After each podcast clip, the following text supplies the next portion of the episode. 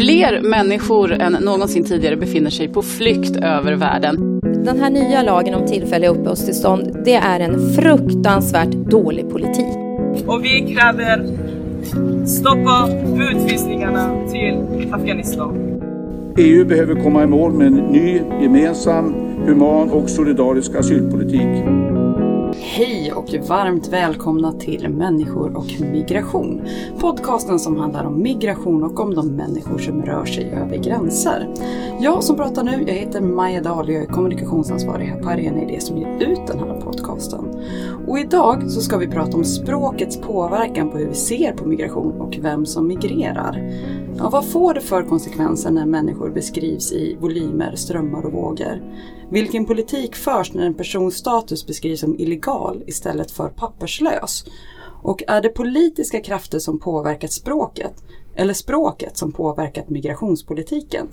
Med mig för att diskutera de här frågorna har jag bokförlaget Atlas litterära chef Elnas Baglanian. Välkommen Elnas! Tack! Hej hej! Hej! Eh, och vi har författaren och skribenten Per Wirtén här. Per har bland annat skrivit boken Är vi framme snart? Drömmen om Europas förenta stater och skriver för en rad tidningar, bland annat eh, Expressen Kultur. Välkommen hit Per! Hej och tack för att jag får komma hit. Ja, du har ju varit med förr och då mm. pratade vi USA och vad som händer där. Just det. Ja, men idag blir det språk och fokus på det. Eh, om vi liksom bara börjar vid det, det minsta delen här. Eh, är det så att språket är så relevant? Är orden så relevanta? Om vi börjar med den grundläggande frågan här. När vi pratar om migrationsfrågor och den migrationspolitik som förs. Vad säger du Ennas, du som ändå jobbar med språk dagarna i ända?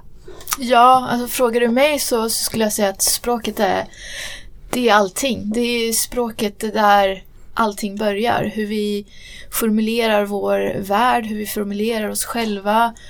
Och det är en sån otrolig makt eh, i språket som jag tänker att vi idag inte tänker på så mycket. Att vi har inte den där tilltron till språket. Att vi är väldigt, vi tror att den bara finns. Men vi ser inte vilka krafter som finns bakom den och också liksom vilken maktverktyg eh, det utgör. Så att eh, absolut, det är språket, hur vi, hur vi beskriver vårt samhälle, hur vi beskriver varandra, vår omgivning, eh, allting. Det, det påverkar. Mm. Per, håller du med? Ja, ja visst. Du presenterade det som en liten fråga i början. det är liksom en jättefråga. Vi Stora kan ha, frågan. Ja, vi kan ha mm. flera, ett, ett halvårsseminarier om mm. det. Nej, men språk är ju helt avgörande. Genom språk och kommunikation framträder ju verkligheten. Eh, den blir verklig genom att vi benämner den eller har begrepp om den och sådär. Så det är jätteviktigt. Och det finns en gammal missuppfattning om man nu ska bli lite filosofisk här att förnuftet uppstår i medvetandet, alltså i människors inre, i våra tankar och någonstans i huvudet eller i själen. Men jag tror förnuftet snarare uppstår i kommunikationen mellan människor. Så förnuftet uppstår utanför människan, alltså mellan människor. När vi pratar, när vi gör konst, bilder, musik, ja, minspel, allting vi kommunicerar med varandra. Det är kommunikationen förnuftet uppstår och då är språket jätteviktigt. För där skapas verkligheten. Liksom. Mm. Elna sa ju att vi tar det lite för givet. Vad, vad tänker du om det? Ja, men jag tycker det har förändrats. Jag tycker man talar ju om en språklig vändning inom filosofin och samhällsvetenskapen att man uppmärksammar ju språk jättemycket. Diskurs är ett ord som beskriver det där hur man uppmärksammar ordens och begreppens och berättelsernas betydelse. Så jag tycker vi har blivit ganska medvetna om det. Och det vittnar ju alla strider om orden om att vi är också. Mm.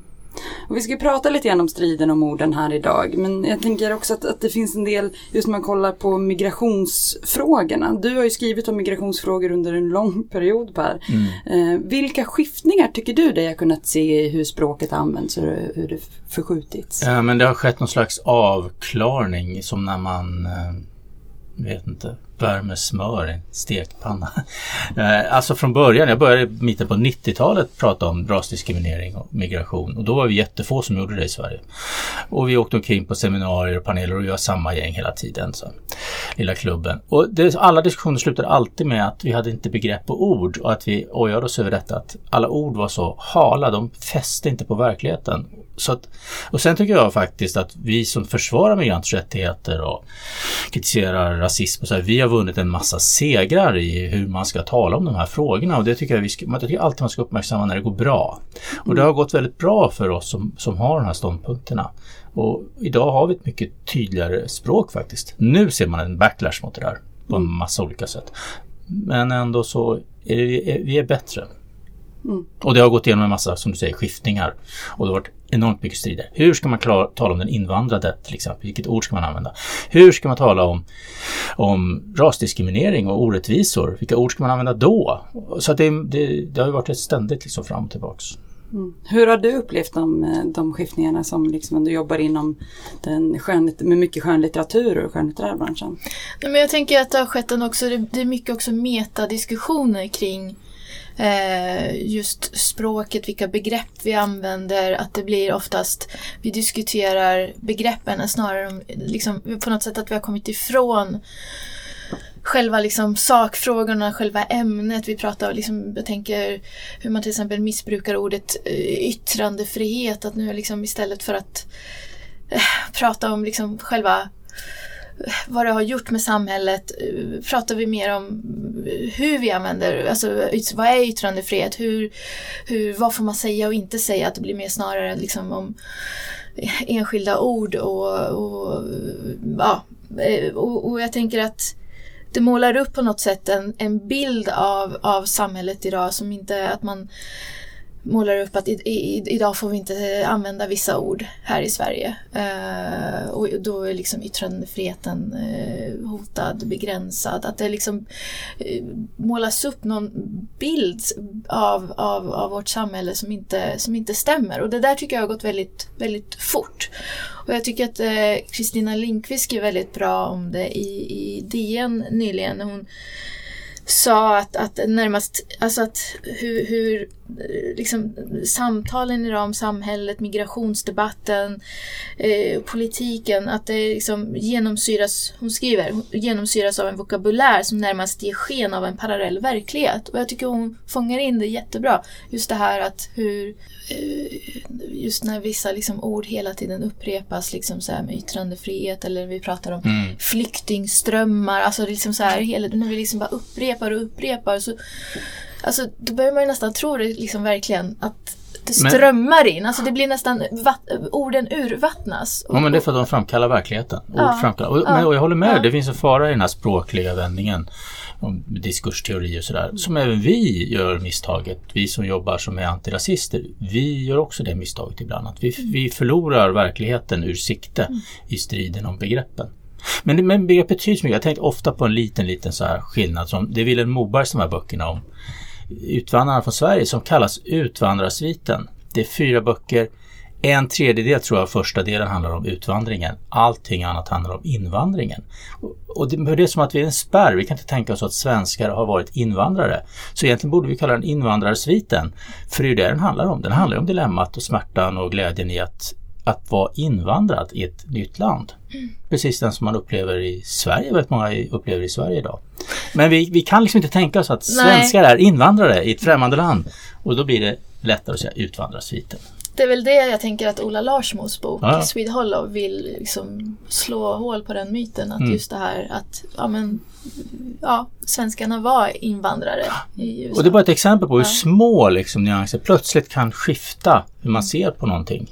Mm, Och han gästade ju podden för några avsnitt sedan och pratade om just den här delen. Och han, när Swede Hollow kom så stötte han ju på en enormt motstånd att vilja se svensken som invandrad i något annat land. Att han beskrev deras armod som falskt. Precis. Det blev ju till och med hatkampanj mot honom nästan. Ja, ja, ja. Extremhögern. Ja. Ehm, Du så nämnde Per att det har ändå funnits väldigt, väldigt många vinster för asylrättsrörelsen och en sån vinst som, som jag kan tänka på är ju när man började prata om Eh, papperslösa istället för illegala invandrare. Att asylrättsrörelsen drev den väldigt länge. Att det är därför till exempel organisationer som Ingen människa illegal heter Ingen människa illegal. Eh, och vad skulle du säga att liksom den, just en sån förändring öppnade upp för? Ja, den var jätteviktig. Det var en oerhört seger. Det är två sådana saker som hänger ihop. Det första var när man slutade tala om människohandlare och pratade om människosmugglare. Det var faktiskt FN som beslutade att man får inte prata om människohandlare längre. Utan man måste prata om smugglare. Och sen var det det här när man började prata om papperslösa istället för illegala. Människor kan inte vara olagliga. Det är ju grunden för det. Och jag tror det var jättestor vinst därför att för det första så försköt det hela liksom diskussionen och plötsligt blev det lätt att förstå att en migrant utan dokument, en papperslös, hade rättigheter var rättighetsbärare enligt alla internationella konventioner.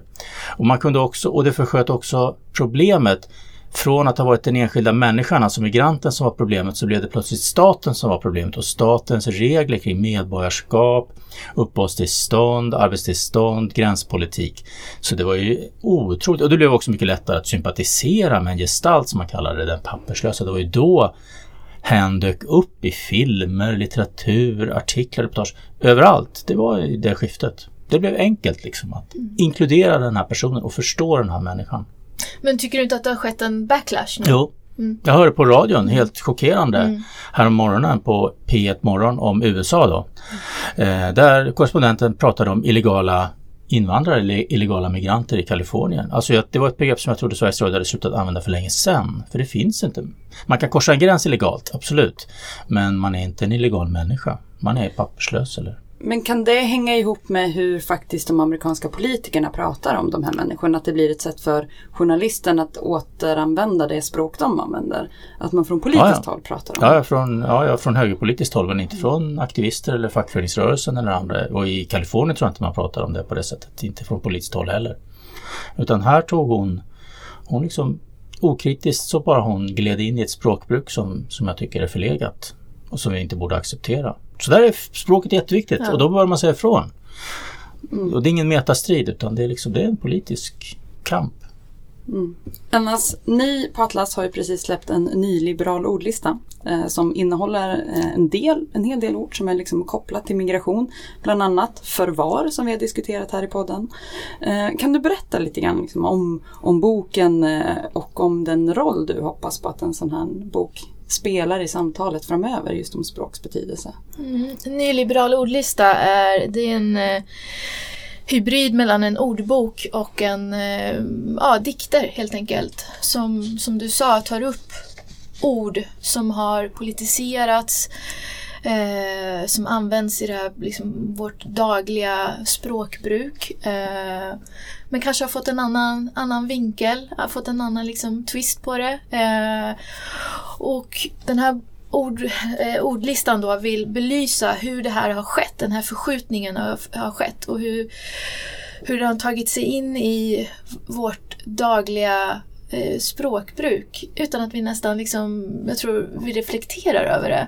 Och det är som du sa, det är ordet förvar, eh, det har, andrum, eh, ord som volymer, när människor beskrivs som volymer, att de eh, flyktingströmmar, illegal som vi var inne på tidigare. Eh, så det är ett sätt att liksom visa också just det här vilken, vilken makt språket har. Liksom hur, hur det påverkar hur det påverkar allting. Eh, politiska beslut, hur de tas utifrån liksom, vissa ord och så. Eh, och med det här, det är ju ja, det är valår i år. Och eh, den här boken vill vi ska vara början på ett samtal om just det här om ordens makt och eh, hur, hur, hur, vi pratar om oss, hur vi pratar om våra medmänniskor. Mm. Mm. För, för, att eh, lyssnarna nu som då inte har boken framför sig som vi har eh, ska förstå lite grann. Har du lust att läsa någon liten del ur det så att vi förstår lite mer om hur, på vilket sätt man belyser orden? Mm.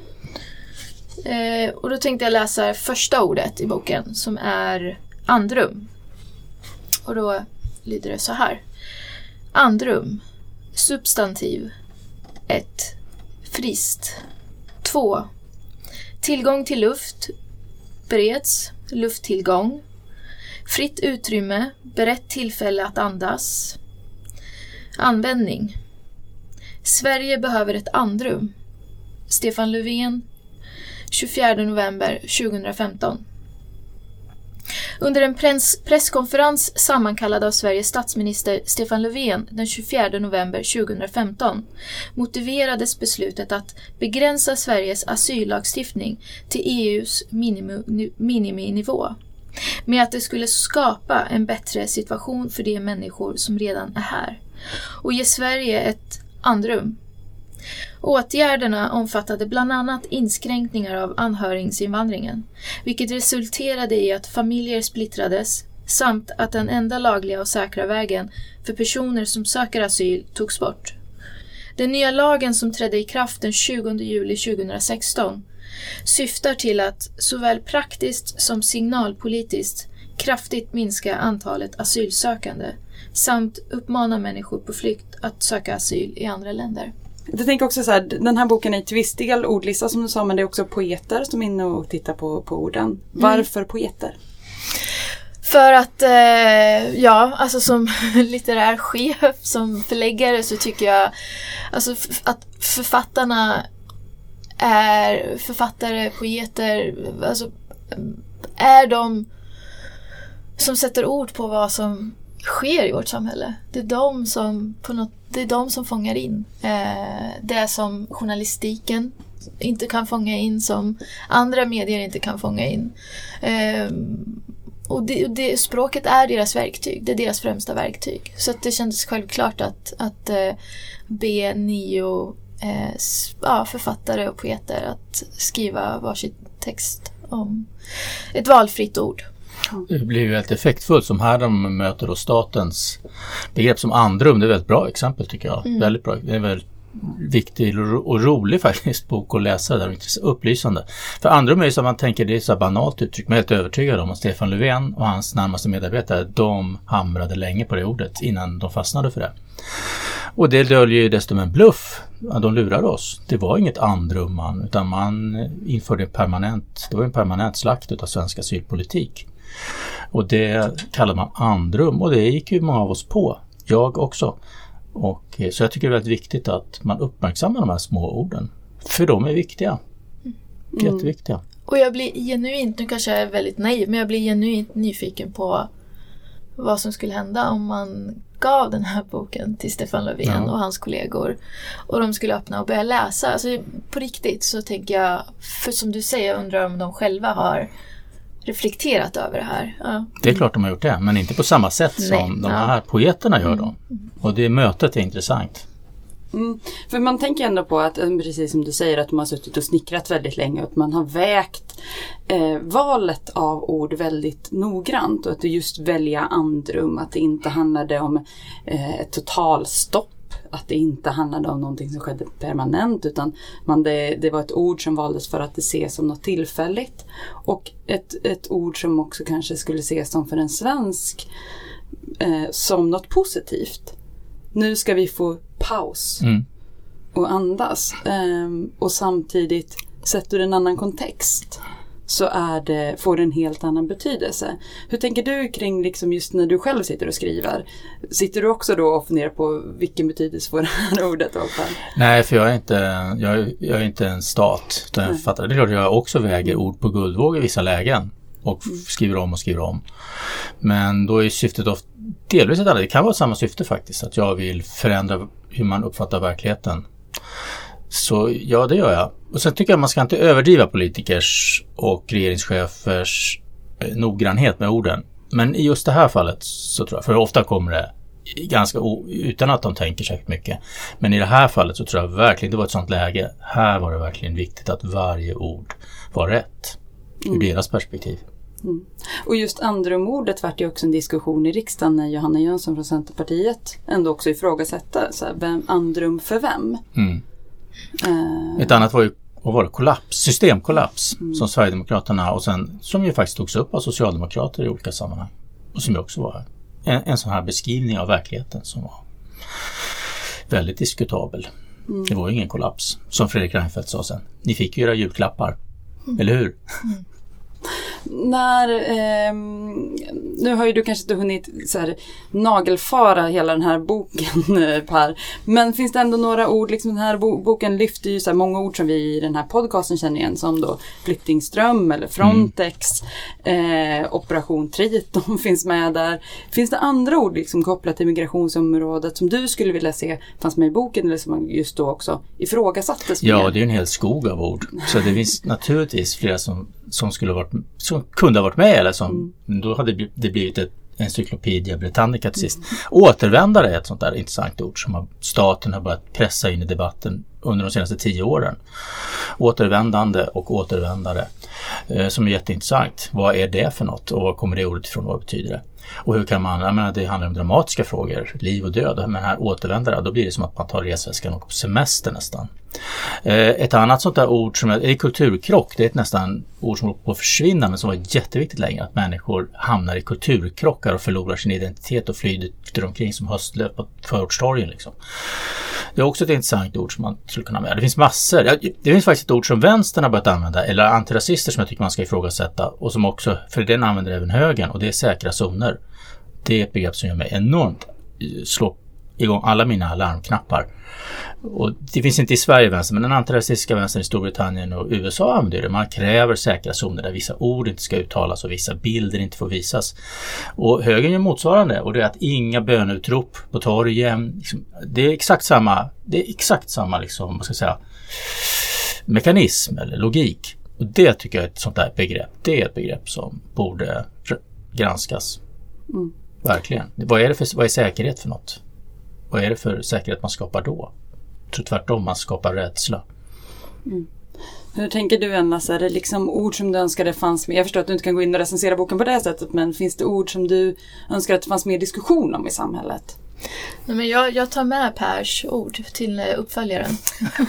Får göra. Och det här var, vi, det var liksom, tanken var inte heller att göra en hel ehm, ja, Nej, den är inte komplett. Idén här är ju att precis lära det. människor tänka kritiskt om språk. precis. Och just det här att början och sen får man själv fortsätta och reflektera över orden och så. Du sa det inledningsvis också Per, det finns liksom många diskussioner som vi har haft om, om många ord och ett sånt ord är till exempel invandrare och hur det har använts.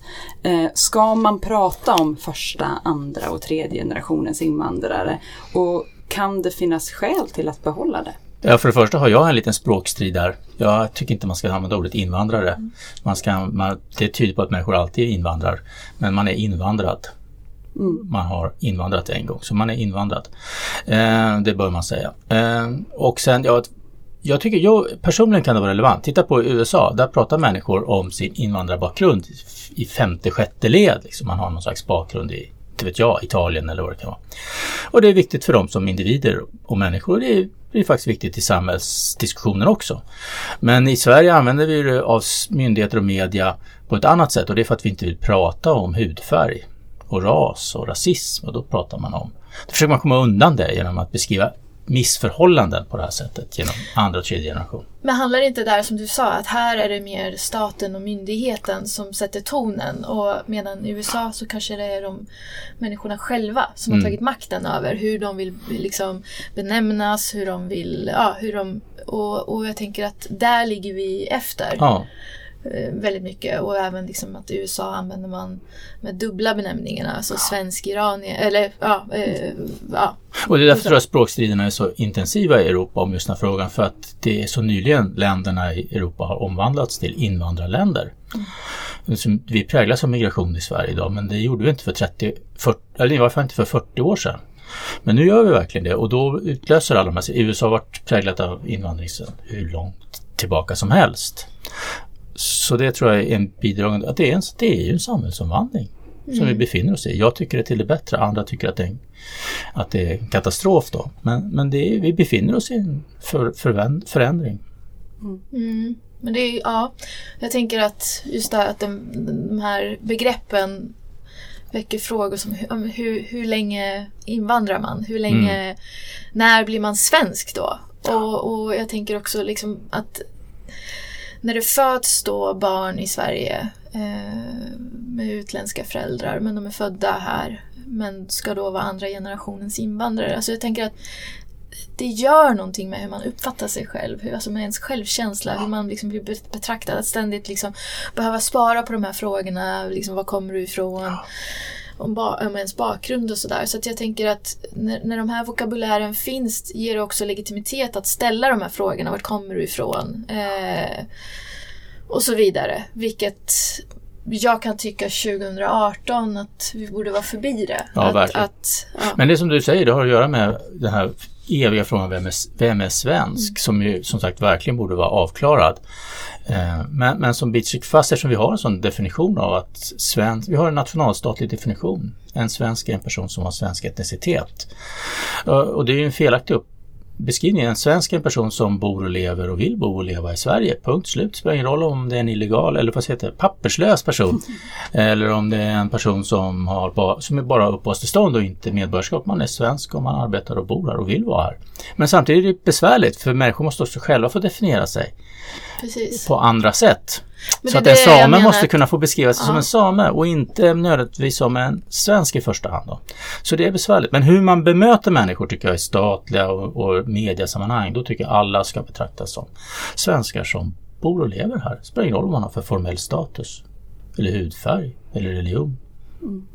Ett sånt ord som ni, nu var ni inne lite grann på men hur permanent blir invandrarskapet när man börjar prata om första, andra och tredje generationens.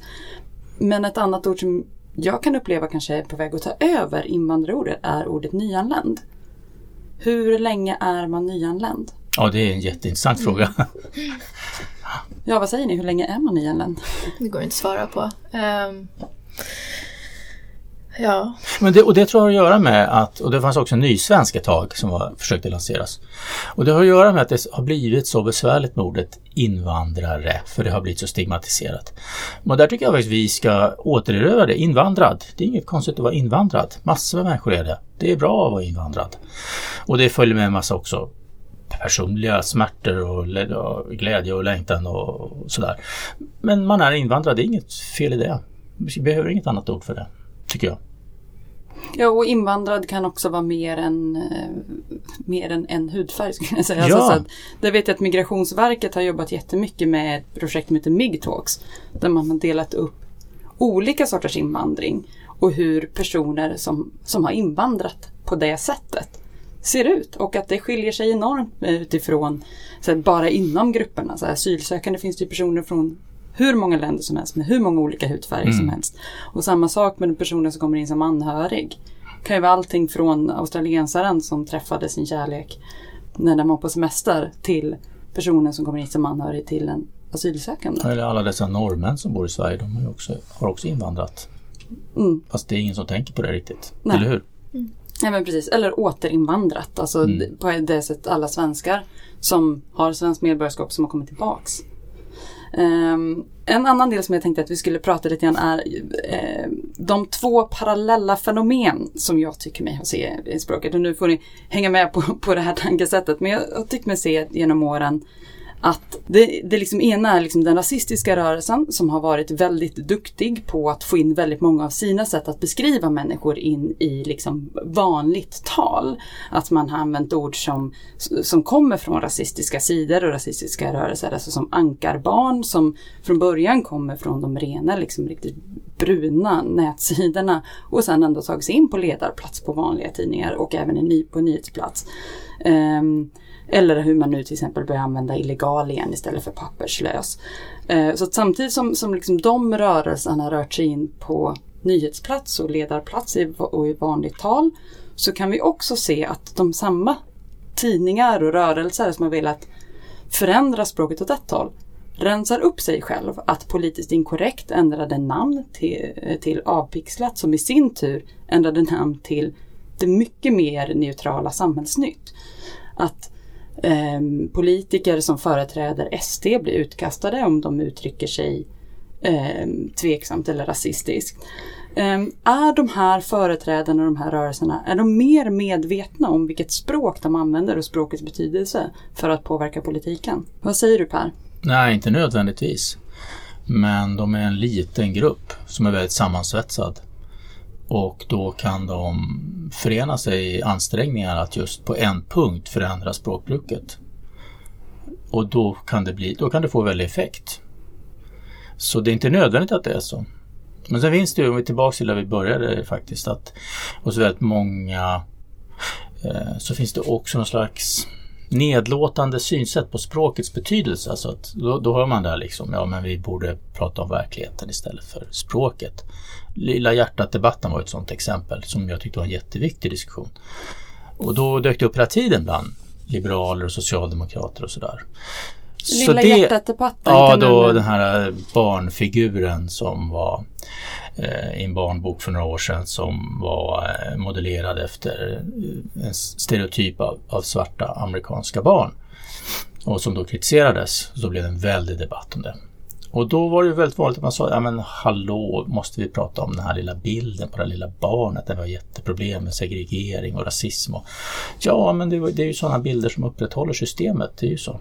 Så det var en viktig diskussion. Man kan inte förakta den typen av diskussioner, de är viktiga, tycker jag. Så där kan det finnas en, en liksom brist på medvetenhet kanske hos en del mainstream progressiva, eller vad vi ska kalla det för. Ja, för där handlar det ju om tolkningsföreträdare också. Vem är det som, vem är det som avbildar? Vem är det som berättar? Och, och, och, eh, om jag får gå till, det, här, eh, till nyliberal ordlista så tycker jag att en av de eh, skribenterna, Mara Li, alltså ringar in det så otroligt bra i bara en mening. Hon skriver, vad betyder det när en redan utsatt grupp individer tillskrivs ett tillstånd och en benämning som de själva inte kan använda? Mm. Och det är just där jag tänker den här lilla hjärtat, alltså att, att det var ju många som inte förstod den. Och, och också förstod inte upprördheten eh, och reaktionerna. Och det är det jag tänker också eh, ibland vilka... ja, de här diskussionerna pågår. Vilka är det som deltar i dem? Vilka är det som får komma till tals och inte komma till tals? Och det tänker jag också, hela det här som vi var inne på tidigare, första eh, frågan med just alltså, betydelsen av språk, det här, vilken makt, och det också handlar mycket om vilka som får tala och vilka verktyg de har Mm. för att kunna beskriva sin verklighet. Helt riktigt. Och jag tycker också att det här hänger ihop med att vi kan se en backlash i det här hur man pratar om verkligheten. Det har ju att göra med också hela, hela den politiska förändringen som har skett sista halvåret bara. Då även moderater och socialdemokrater och hela det politiska mittfältet har närmat sig Sverigedemokraterna i alla de här frågorna, hur man talar om frågorna. Och även, även tidigare i den rödgröna regeringen då man började jaga papperslösa med total hänsynslöshet, en politik som inte ens Donald Trump eftersträvar sjösattes i Sverige av den rödgröna regeringen och det innebar att man var tvungen att prata om personer och fenomen på det här sättet för att kunna liksom legitimera den politiken. Så det har att göra med opinionsskiftet som går oss emot just nu, tycker jag. Du menar att, att det går inte att samtidigt föra en inhuman politik och prata om de här personerna som människor? Nej, det funkar inte för då kan man inte förklara och legitimera det. Man kan inte få förståelse för eller stöd för. Och det är också så som du säger, alltså, då försvinner de här rösterna från just de som utsätts för det här trycket. Och det var ju verkligen påfallande i januari den här debatten om gängskjutningar och förortskriminalitet. Det var ju inte några röster ifrån Husby eller Flemingsberg eller Vårby Gård eller Gårdsten som släpptes fram i media. Det var ju bara myndighetsföreträdare. Eller vita personer som, som jag som pratade. Eller jag tänker på Moderaternas valkampanj. Mm.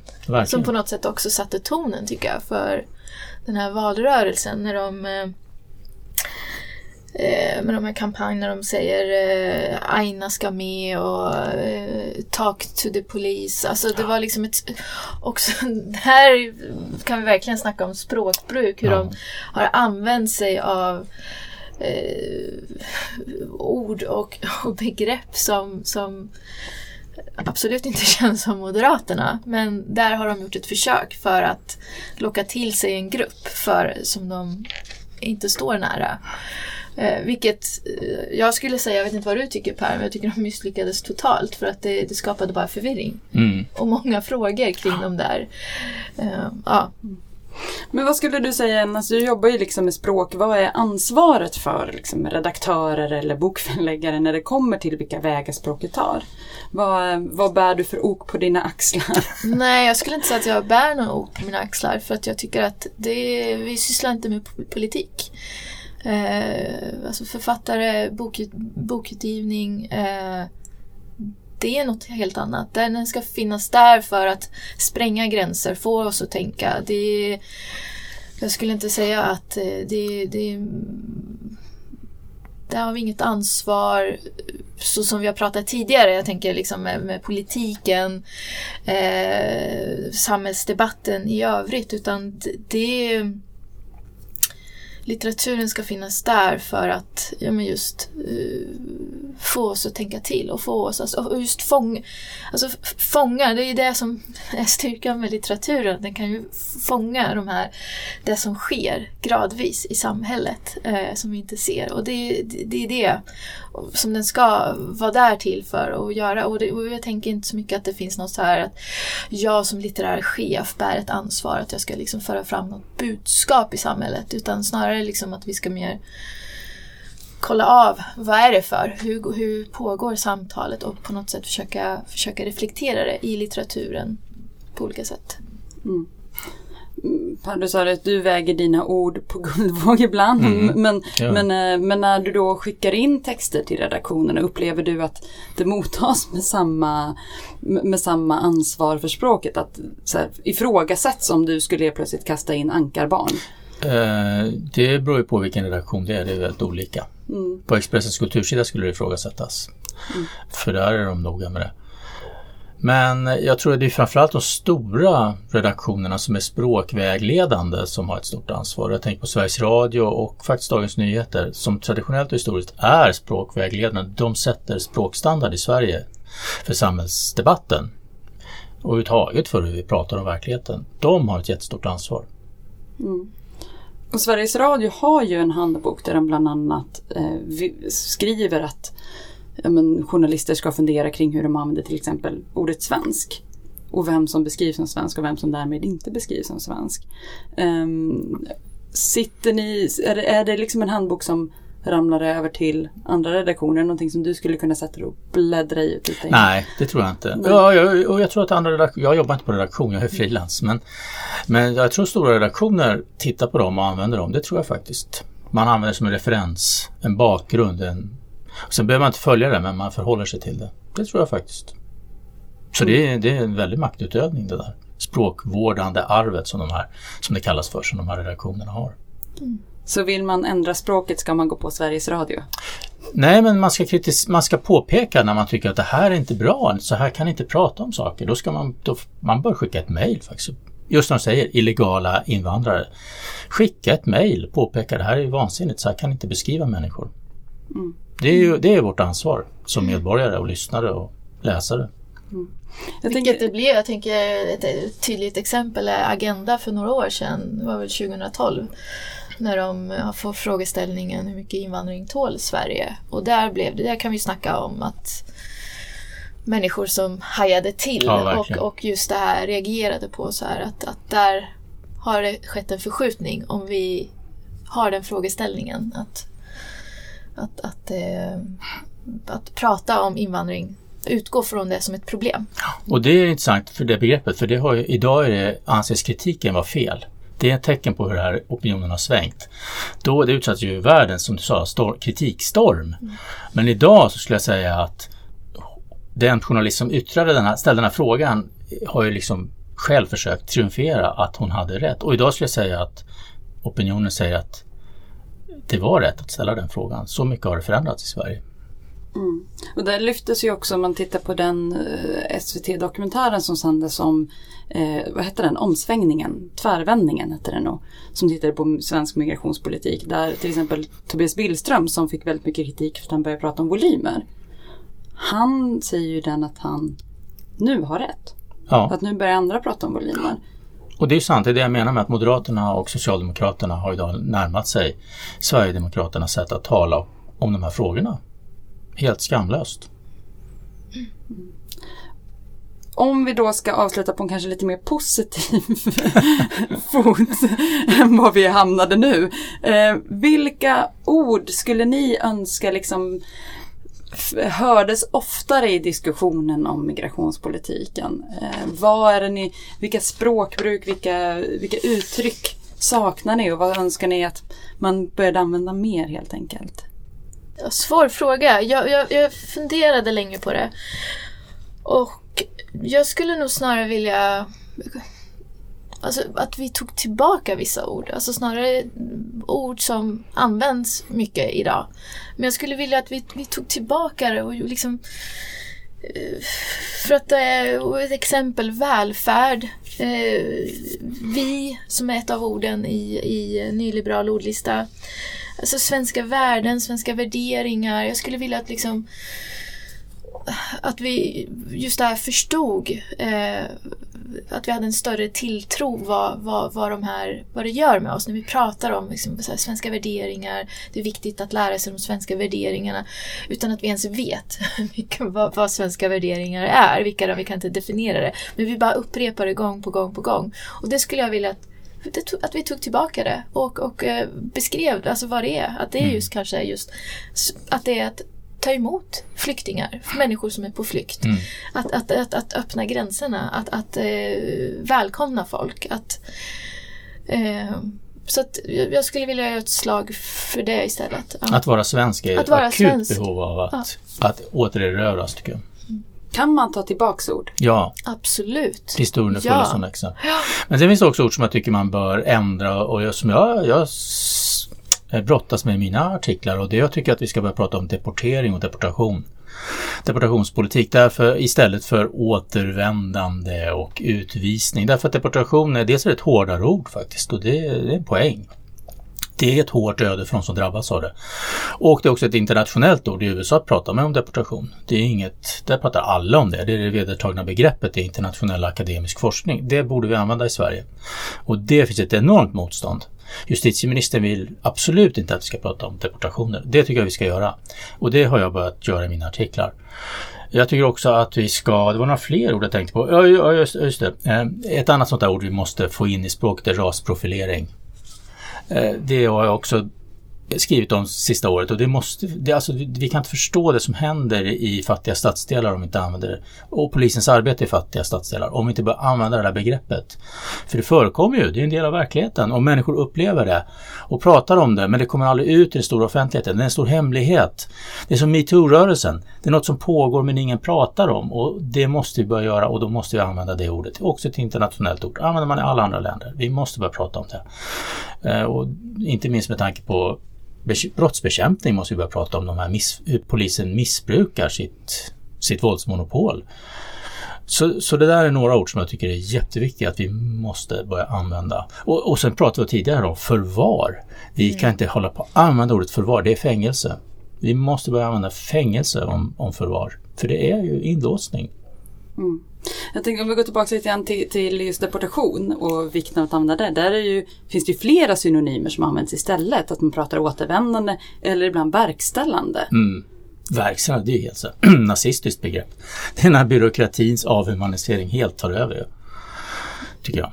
Om man bara liksom tänker på själv så är det svårt att se en människa framför sig när man pratar om verkställande. Mm. Uh, ja, Gud vad intressant, man skulle kunna prata i evigheter om det här ordet. ja. ja, du ser, språket ja. är väldigt konkret och inte alls något flummigt utan det är, verkligen, det är verkligheten. Ja. Gud, tusen tack för att ni kom hit och pratade om de här frågorna med mig. Tack Per Wirtén, tack Elnas Baglanian och tack för den här boken finns ju att köpa via alla möjliga ställen där böcker köps. Ja, ja det tycker ja. vi att alla ska göra naturligtvis och läsa den. Läsa och fundera och börja samtala med era nära och kära. Ja, och du som lyssnar, om du har något ord som du har hakat upp dig på så kan du skriva det till oss på att arenaidé på Twitter eller så går du in på Facebook till Människor och migration och skriver kommentarsfältet till det här avsnittet så får vi fortsätta diskutera språket. För det behövs ju som vi har konstaterat här. Nästa avsnitt om människor och migration det kommer den 29 mars precis innan påsken. Eh, och fram till dess, om du som lyssnar nu vill lyssna på något annat som Arena Idéer ut så kan du lyssna på Syskonpodd, Pengar och politik. Eller gå in på Arena Play och kolla om det finns några nya inspelningar från seminarier som Arena, Arena Idéer ut. För då hittar ni det antingen via Soundcloud, iTunes eller där ni hittar poddar. Tusen tack för att du har lyssnat och tack en massa Per. Tack. Tack.